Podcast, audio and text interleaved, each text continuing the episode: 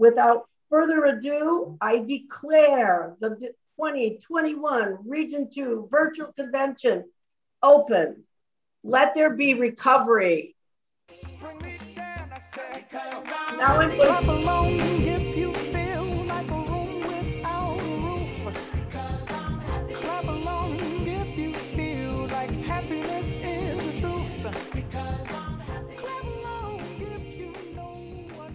Now I'm going to turn the convention over to, the, turn the convention over to program co-chair Barbara R. Take it away, Barbara. Hi there. Hi. And thank you, Anne. We've arrived at a very special time in our program where we get to hear from three amazing speakers. Our first speaker has been a dear friend of mine for over 40 years. She has 47 years of recovery. I'll let her tell you how she did it. Please welcome Tricia C.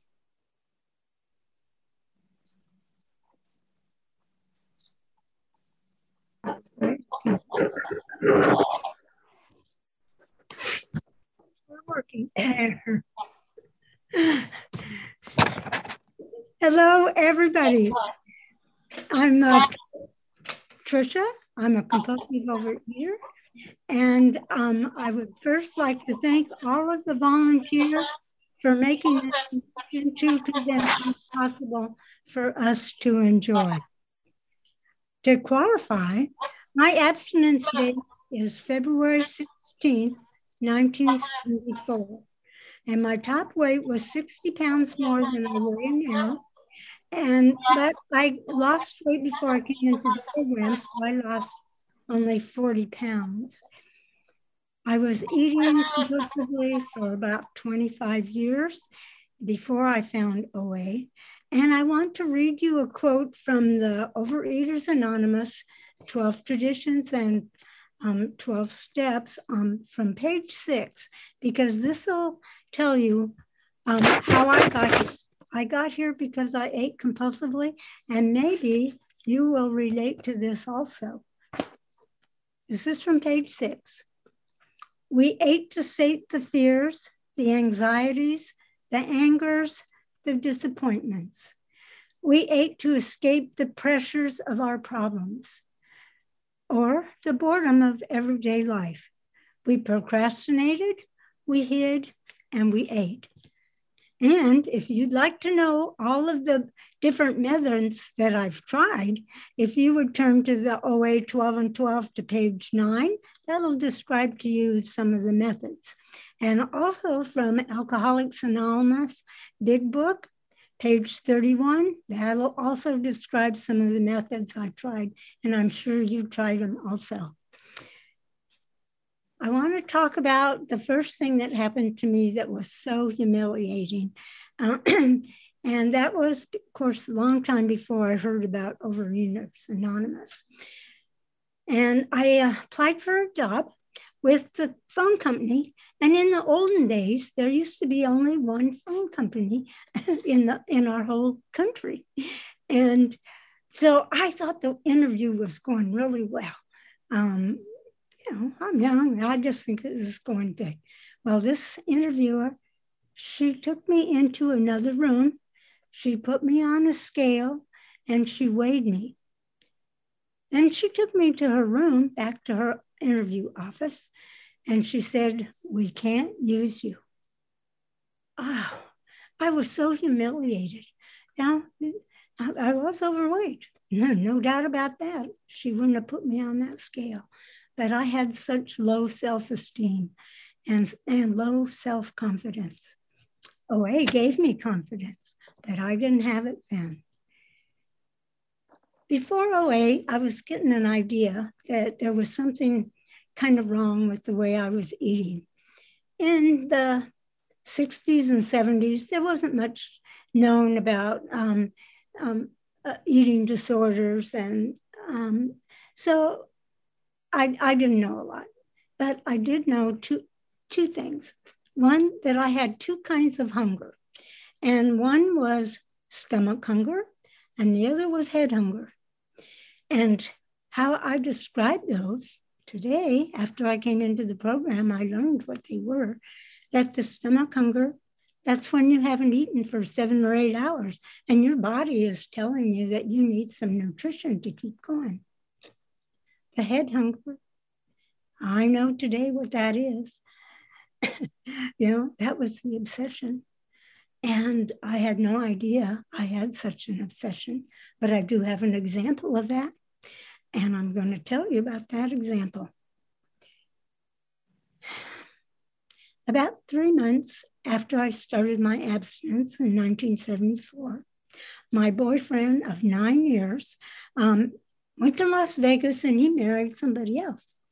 And then I found out I had cancer. So, what happens with compulsive overeaters? We usually get out of control because we want to eat and we eat and we eat. Well, my emotions got out of control, but I didn't overeat.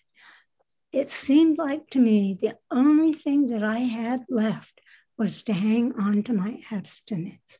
So I hung on with both my hands as strong as I could, and I didn't eat over it because I've learned the eating over it doesn't change it. Life happens to us, you know, whether we're abstinent or not. But I've stayed abstinent.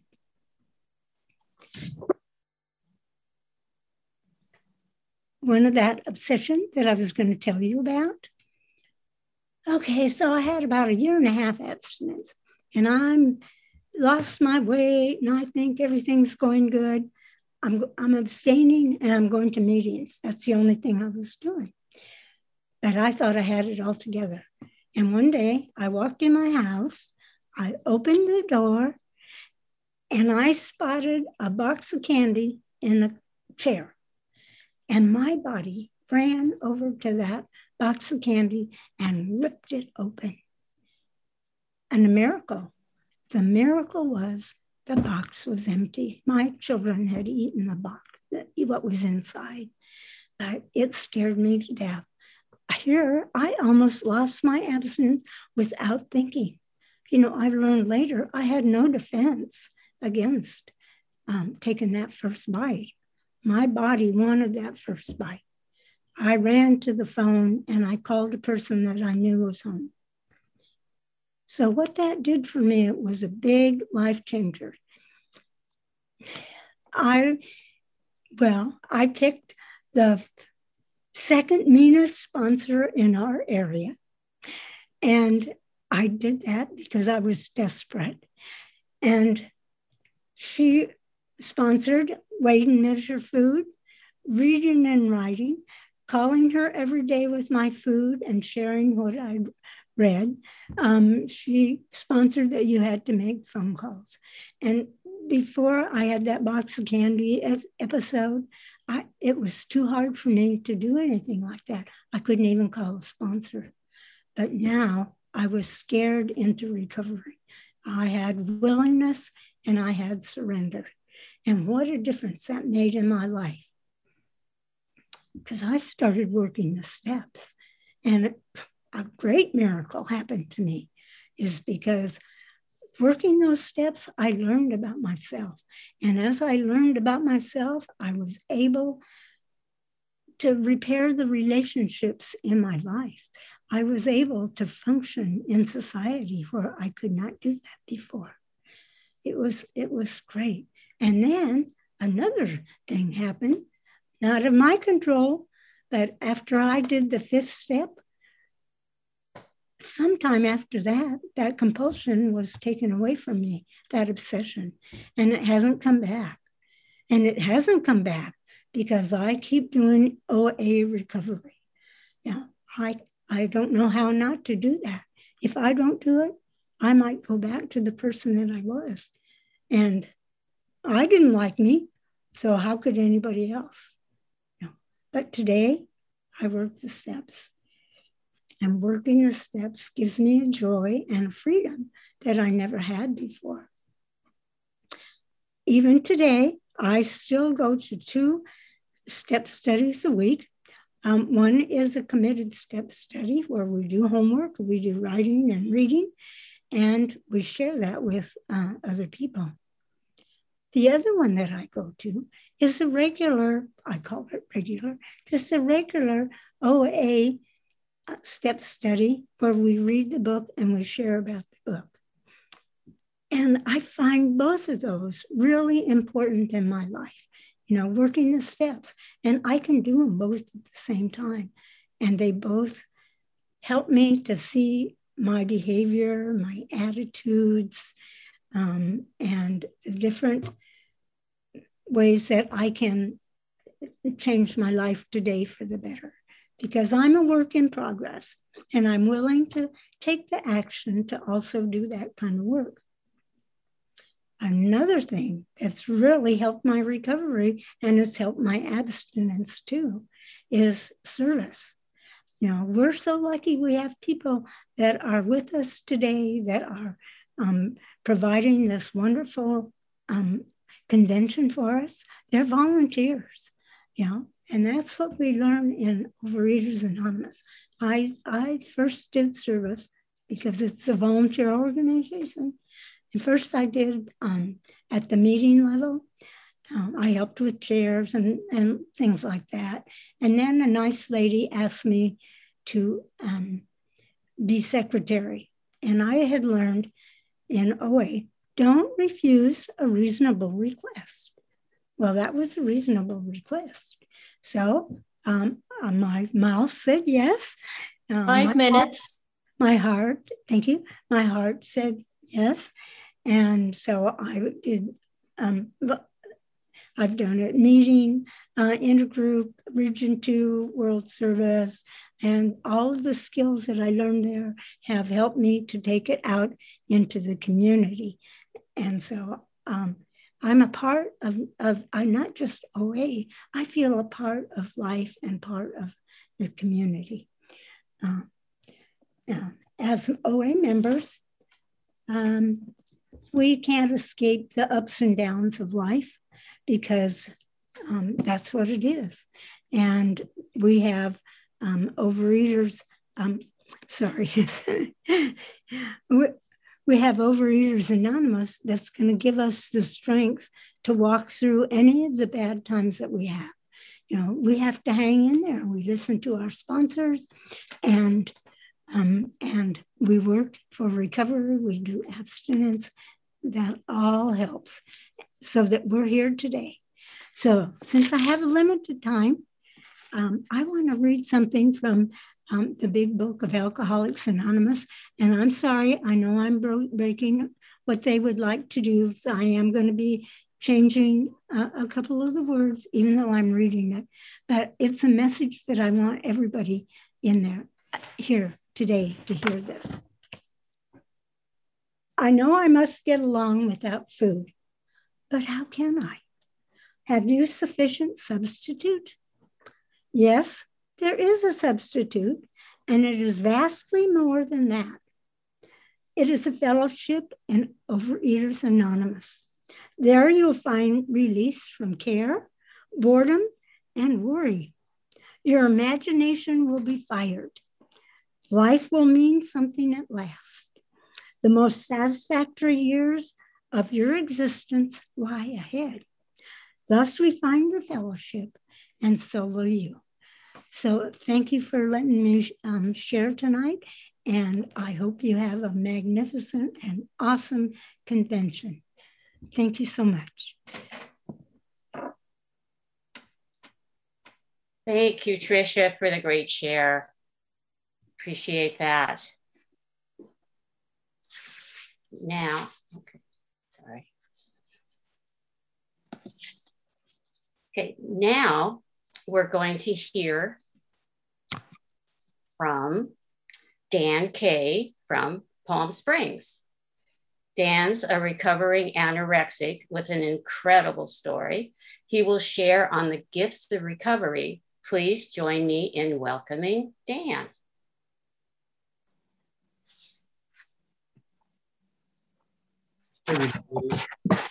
I'm Dan.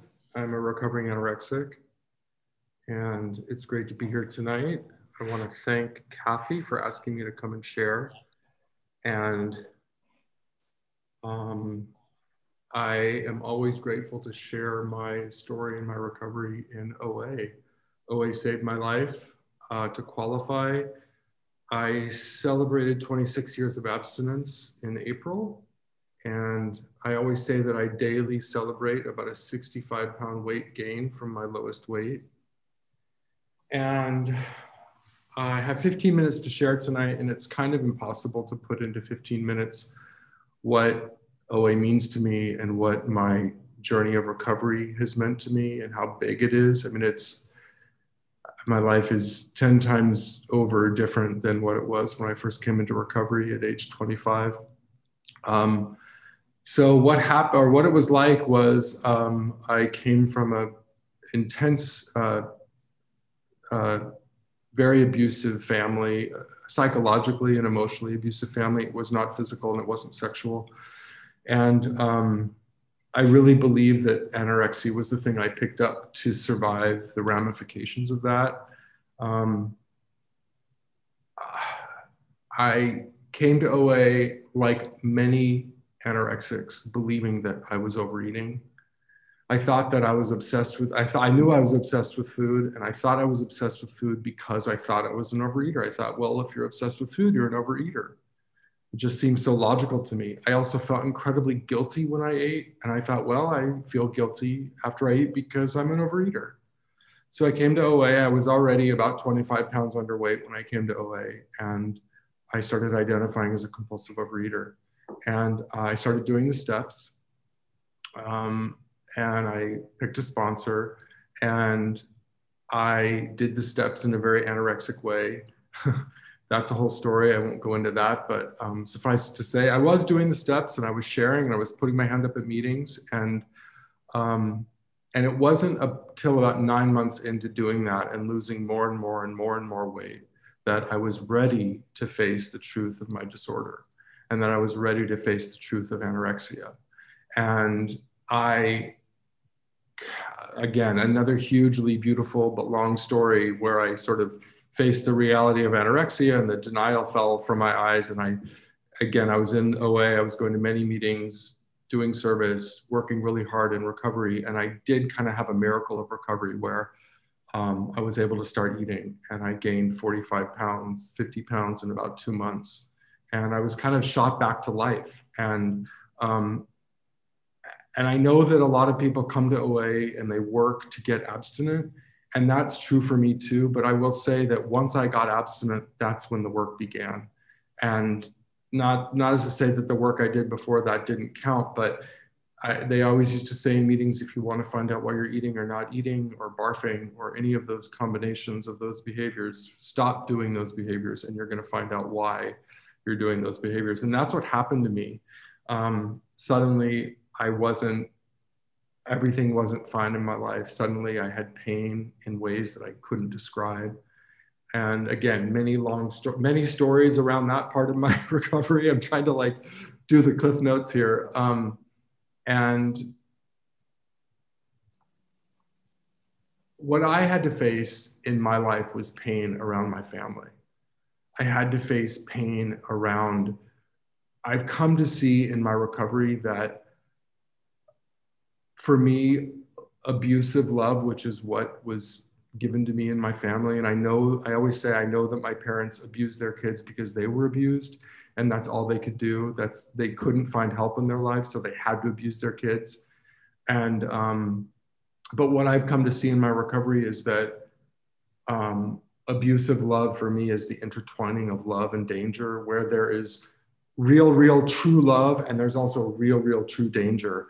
And um, in a way, for the first time in my life, I started to what what was shown to me from the very beginning was real love, love that wasn't intertwined with danger, love that wasn't where people said what they meant and meant what they said and didn't have a hidden agenda and weren't talking about me behind my back.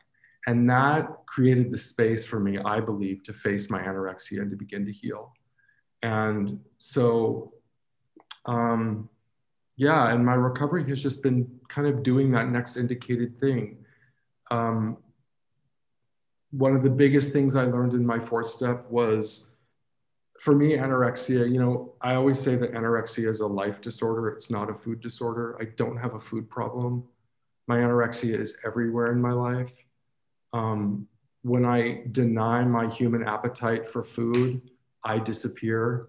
Um, I also, you know, I always say this when I lead meetings that are not anorexic bulimic focus for anyone who's kind of angry that they have to listen to an anorexic right now. But, you know, I had a, a friend of mine years ago talk about how she came to OA and she lost weight very quickly and she lost, she was suddenly a, whatever this is, a normal body size. And she got attention from men and she got attention from everybody. And she put her weight back on and then some and I'll never forget what she said. She said, You know, Dan, I didn't have the spiritual muscle to handle that level of exposure. And when she said that, it made me, I realized in that very moment that while my friend Margot disappeared through overeating and food obsession and a big body, it was her disappearing act to try to stay safe in this world. I realized that my disappearing act is through smallness. I disappear by get by kind of shrinking away from life and disappearing out of my existence. And one of the primary ways that I do that is by denying my appetite. Denying my appetite for food is my chief primary way that I disappear as an anorexic. For me to have an appetite and to own that appetite means that I take up space and I exist. And I've I've faced that more and more and more in my recovery. And today, I do not deny my appetites in any way, shape, or form. I have basically complete freedom from food and food obsession. I have complete freedom from body dysmorphia. Um, but what I've really had to face is anorexia in all areas of my life. You know, denying any of my appetites is my disappearing act.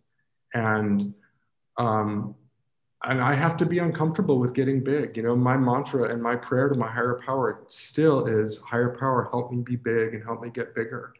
And I'm not just talking about food, I'm talking about help me take up space, help me stop apologizing for my existence. And I don't apologize for my existence, but I still need a higher power to help me with that compulsion. And I say that to my sponsees all the time that whenever I skipped a meal or pushed food off my plate or denied my sexuality or denied my desire for for material lovelies and goodness and every every human desire my anorexia seeks to annihilate. And whenever i do that what i'm really doing is i'm apologizing for my existence. And that is not what my higher power wants for me.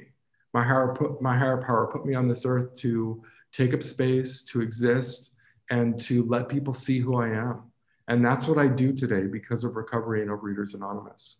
Um, I mentioned that I was, you know, I was raised in really abusive, crazy, I call it the fun house family. Up is down, down is up, right is wrong, wrong is right. And I don't have that today in my life because of the steps and facing the wreckage of my past.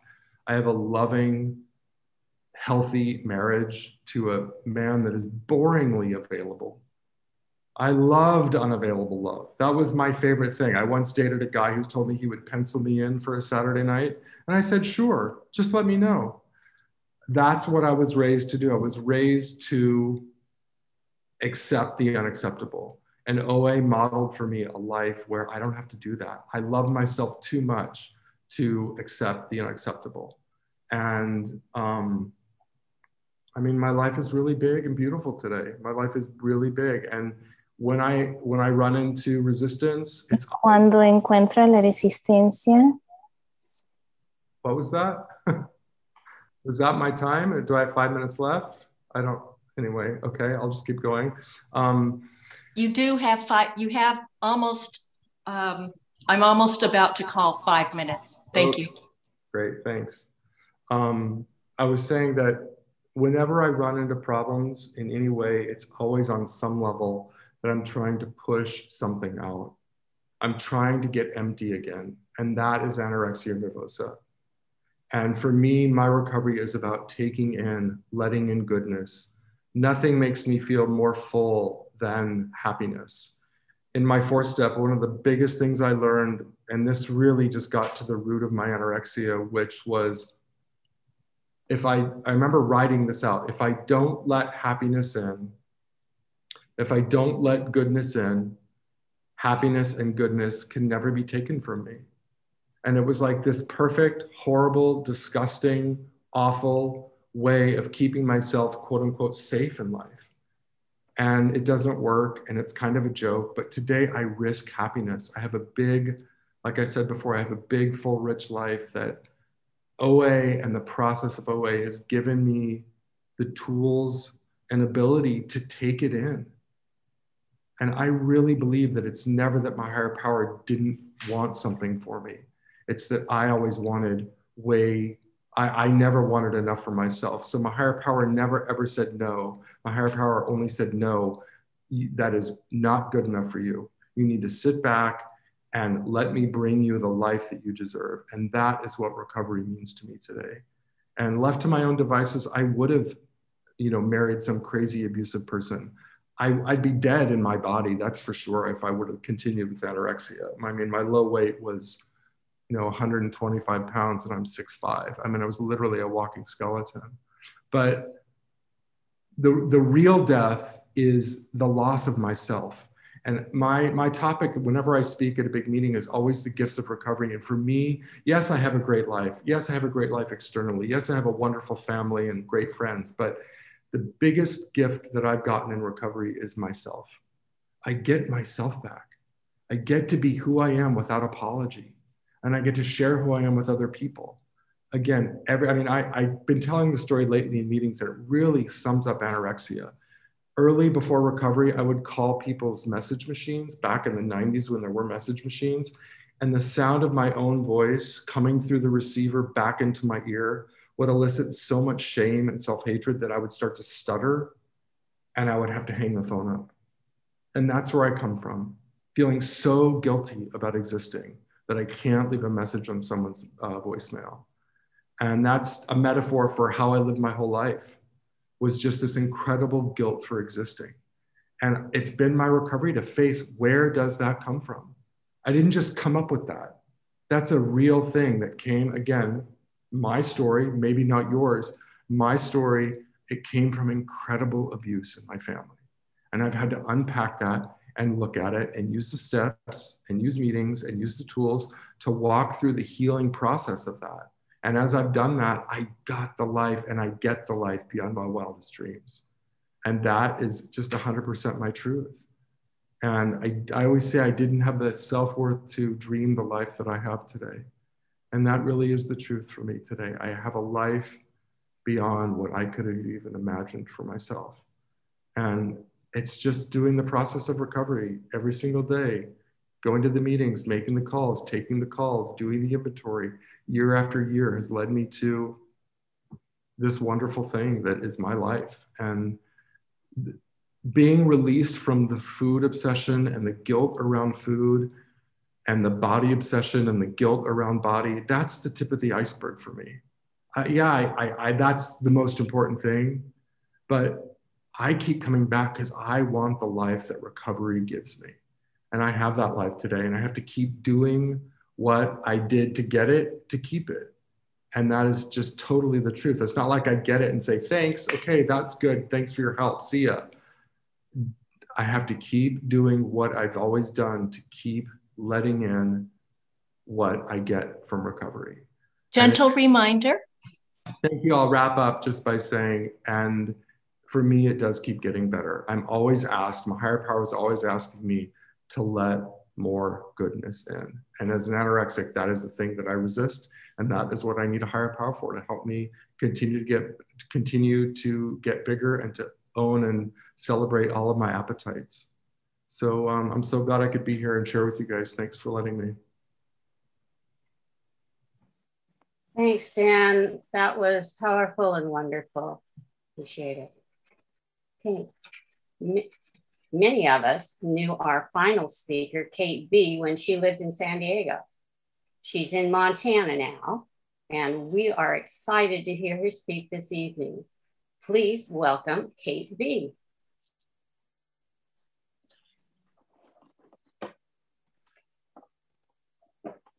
Hello, uh, I'm Kate B. and I live in Bozeman, Montana. Um, I grew up in OA uh, in San Diego. I came into OA in 1984, and it took me a little while. I, my abstinence date is December 7th, 1985. So it took me a little while to get abstinence to figure it out. Um, I love Dan. That what a what a good and I love Trish, of course, but uh, you know my problem was kind of uh, different than that. you know, I had feelings of worthlessness, but uh, my feelings of worthlessness were always uh, expressed by uh, overpowering somebody else or making other people feel bad. So uh, it's lovely to have people who don't do that. Um, so I I I came into the program. Uh, I'm one of five children, and my mother and father both alcoholic compulsive overeaters. Both of them are dead now, and uh, uh, out of the five children, we have one alcoholic and two compulsive overeaters, and I'm the only compulsive overeater in recovery. And so I just figured that I got the lucky, I got the lot- lottery here uh, by winning uh, uh, uh, the prize of being a compulsive eater. I, I, I, I can't really say that it came from, you know, this thing or that thing. I just think it's me. I, I just think I got, I had that biological predisposition because I started eating very early. Um, I was different. I had to have things under my pillow for me to go to sleep.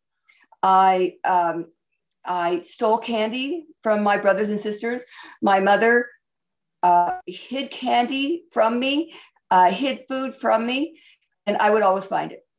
Uh, she would come to me when she had lost something in the house because she knew that I could find it because I knew where everything was at all times, and uh, especially food.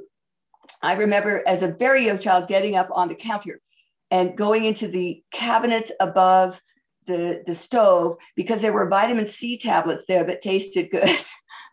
so I pretty much knew that I was different. Uh, brothers and sisters, and they didn't do that. My youngest brother did do that, and that's how I recognized him as a compulsive eater. Um, so I, I started this very young. And when I was like nine or 10, the most wonderful experience in my whole life was coming home and lying in the basement on the couch watching television. All the lights were out. My mother and father were not at home to bug me to do some activity like piano lessons or swimming. I just got to be alone. And I had stolen food uh, from my brother. My brothers both were wrestlers, and I, I took their candy bars. And I had milk or something, and, and I would just be alone in the dark eating. And, you know, I still feel a little tendency to salivate when I talk about it because that was uh, the peak experience for me was being alone and eating and being totally avoiding, eh, you know, being in, in avoidance of everything that was going on in my life. Um, it only got worse from there. You know, I graduated into um, dieting. As soon as I started dieting, I started binging. Uh, I didn't just eat the candy bars, I ate the whole package of candy bars. I would do things like well, uh, you know, eat green beans out of a can, you know, the whole can. My deal was I wanted to eat as much as possible.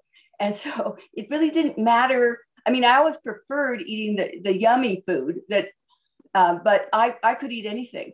I, and I started dieting and I went to Weight Watchers and I did all those crazy diets in the grocery stores that people my age have done when they were teenagers.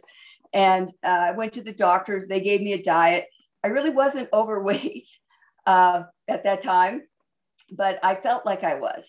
So, and all of the girls uh, in my group were thinner than I was by about 10 pounds. I was a swimmer. I don't know if that had anything to do with it, but um, anyway, uh, I, the dieting intensified the illness. Um, and I remember before going to Weight Watchers one time, uh, binging on a bar, jar of mustard because I thought it was low calorie uh, before getting weighed in. So it, it, progressed from there. I went to, um, uh, you know, before I went to college, I went to the medical weight loss clinic. And um, I uh, I spent all the money I was supposed to spend, you know, saving for college on this medical weight loss clinic. I didn't tell my parents because I didn't want their opinion. I just wanted to do it. You know, that is the height of self-seeking. You know, I, I, I lied to them so that they couldn't stop me from doing what I wanted to do. Went to college, lost some weight, and uh, then gained it all back. Uh, and I did things like, uh, you know, my mother had taken me to all sorts of great programs on behavior modification. And for a normal eater, that might be good. But for me, it showed me a lot of really good tricks.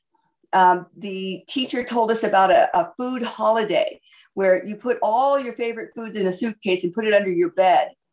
And as long as you've had your food ready the next day, you could eat anything in that suitcase just for that one day. Well, my food holidays became closer and closer and closer together. so uh, I would go to the 7 Eleven, I would buy a bag of food, I would take it out in my car, my 67 Chevrolet station wagon, and I would eat that food uh, all over the city. And I could never offer anybody a ride home, even though I had a 67 station wagon, or was it a 68? I could never offer anybody a ride home because there was too many candy wrappers underneath the seats, and they would melt the candy. That's how much I needed to to be around the food all the time. So I went to college. I gained a bunch of weight back, and uh, then I started smoking, and and I did a lot of things in college. So uh, by the time I ended, however, because I stopped dieting, my weight was exactly the same as when I went in. So I knew that dieting was part of the illness, that was part of the problem. So I went away on a fellowship after I graduated college to a foreign country, uh, which uh, uh, really values politeness and demureness, especially women. And I don't know if you can tell, but that's probably not the best fit for me. And uh, so I, I continued to overeat. I had stopped binging for some reason for a while. And, uh, but I can, you know, I overate all the time. And so um, I got sick there, and my mother had me come home, and they put a special diet. And as soon as that happened, I started like I remember breaking into somebody's house and eating sugar cubes straight. I don't know too many people who do that, but I did. So uh, uh, it, it just got terrible. Uh, I again gained a huge amount of weight. By the time the mother came, got me, and brought me home, I was 25, I think, and I uh, uh, uh, uh, I weighed 201 pounds, and I was so large in my own opinion that I refused to look for pants because I didn't want to admit to that pant size. So I wore a lot of muumuus, and uh, you know, I, I wore them to OA. You know, my mother, when she came and got me, she said, You need to go to OA she had gotten into A, and uh, in this during this time period, my father had left when I was 19, and we never saw him again. We assumed he died of alcoholism, and um, my mother had and sister had both gotten into AA. So I knew that something was working in their lives because they were different people, and so I didn't oppose them when they suggested I go to OA.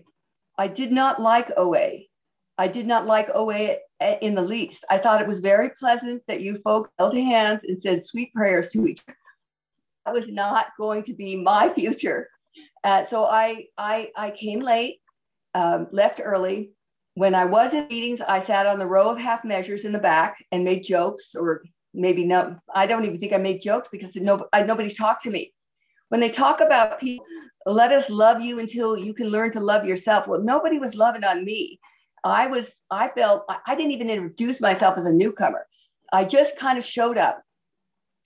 Something happened though to me. I was fired in rapid uh, succession by two sponsors. And um, then somebody volunteered to be my sponsor. And I thought that was great. She was nice. She was smart. She was smart enough for me, if you can believe that.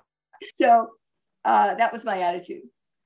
So what we did is she started working with me out of the big book of Alcoholics Anonymous. I don't really think she knew how to eat very well, but I Five I, minutes. Thank you. I do know that she worked out of the big book of Alcoholics Anonymous. And so we worked very hard together. I when I started reading that book, I was on fire. I remember starting to do uh, fifth steps uh, or fourth steps uh, because it, it, relieved my. Uh, uh, um, I was always angry. I was involved with a drug addict, alcoholic man as my boyfriend, who is now my husband of 32 years. And uh, I was always mad. He would take the car and leave me. And hours, five hours, I'd be sitting in the park waiting for him as he took my car. So um, this helped me. And when I heard the third step prayer, that helped me a lot too. So I got to grow up in Overeaters Anonymous, and a group of people in OA kidnapped me. They loved me, and they were my age. I was 25, and they and they included me in building this recovery home for women with eating disorders. And they included me in their activities and they included me in their intensive world of service. And this is what has made all the difference in my life. Uh, I can't imagine uh, my life in OA without this kind of service. I always had to do more service than was comfortable. And so I I just was willing to do it. At some points, I was doing 20 hours a week of service. I remember being so excited about being in OA meetings. And, you know, this is from somebody who came late and left early. And I began to really experience the miracles of recovery. So I worked through uh, um, what I want to say is okay, so you saw that picture. When I got recovery, I was able to take a car trip across the United States from San Diego to the Grand Canyon and straight up to Montana. That's a long car trip. And I took it with my my compulsive overeating brother, another brother, and my newly recovering uh, drug addict boyfriend. In that car, at all times, there were potato chips cr- crunched into every corner. My little brother was on a, on a diet because he was going into the Navy, which meant in one hand was a Diet Coke, and in the other hand was a gigantic bag of M&Ms. They would stop anywhere. In fact, we shared the meals, and my little only had a Texaco card. So something miraculous happened to me because I could go anywhere and abstain. we had to eat 25% of our meals at Texaco stations, and I could still abstain. I could go anywhere, do anything with anybody and abstain. And, you know, life is long. And that initial period of freedom just was so fabulous. I could talk about nothing but that freedom. And so, how do you keep that freedom? I'm 62 now. How do you keep that freedom through the years? And one of the things I want to talk about that was really important was in order to keep that freedom, I had to let go of selfishness. And in our definition of selfishness, in the big, it's we want things to go according to our script. Well, I'll speak for myself. I want things to go my way. I want to behave the way I want them to behave. And if they don't, I'm going to have a fit. You know, I'm going to be, or I'm going to judge them and I'm going to think, wow, you know, look down my nose at them. I need to be honest, to give up dishonesty. I need to give up self seeking, which is an action, not a thought. Selfishness is a thought, but self seeking is an action trying to manipulate a situation or an outcome. And I needed to live in faith rather than fear. So these are four of the main character defects that they talk about in the big book of Alcoholics Anonymous. And gentle, gentle reminder, Kate. And okay. did you did you want us to show your picture? We you welcome to. Yes, you're welcome to. Okay, um, but, thank you but I do want to say that um, when I learned how to do these things, my life got a lot simpler and a lot easier. And I am somebody who also had mental illness, major depression. That was me when I was 19 or 20. We were dismantling an art exhibit in New York, but that's me. So I think that now I am, I, I weighed somewhere near 200 pounds then, and now I weigh 143. Oh, uh, that's a good example of manipulation. So I get to abstain, I get to eat healthfully probably 80% of the time. I get to exercise moderately and I get to eat dead on moderately and um, 80% of the time. Um, and that, then the body that God wants for me up. and I better be appreciative of that body. Today, that body took me 14 miles on a, on a hike in a very, uh, uh, uh, a very big wilderness trail. So uh, I got to be grateful all the time for that. But I just wanted to point. Okay, thank you. I just you. wanted to wind up saying that releasing selfishness and being honest, you know, uh, telling people how I feel, uh, sharing embarrassing thoughts that I'm having. Like one time on my honeymoon, I told, I said to my husband, you know, honey, I really, I have this thought that I just really want you to get out of the car so I can eat. And when I said those words out of my mouth, we laughed because they were no longer powerful. So that honesty is important and uh, releasing manipulation and releasing fear. Uh, those things have allowed me to abstain for, for six years now. Is it 36 or 35? I don't know, but that's a wonderful thing not to know how long you've been abstaining. So thank you for letting me share. I really appreciate it. Thank you, Kate. Always love listening to you. Great. Okay, I want to thank all three of our fabulous speakers for their shares and their service tonight. We all benefit from hearing about your strengths, your hope, and your experiences.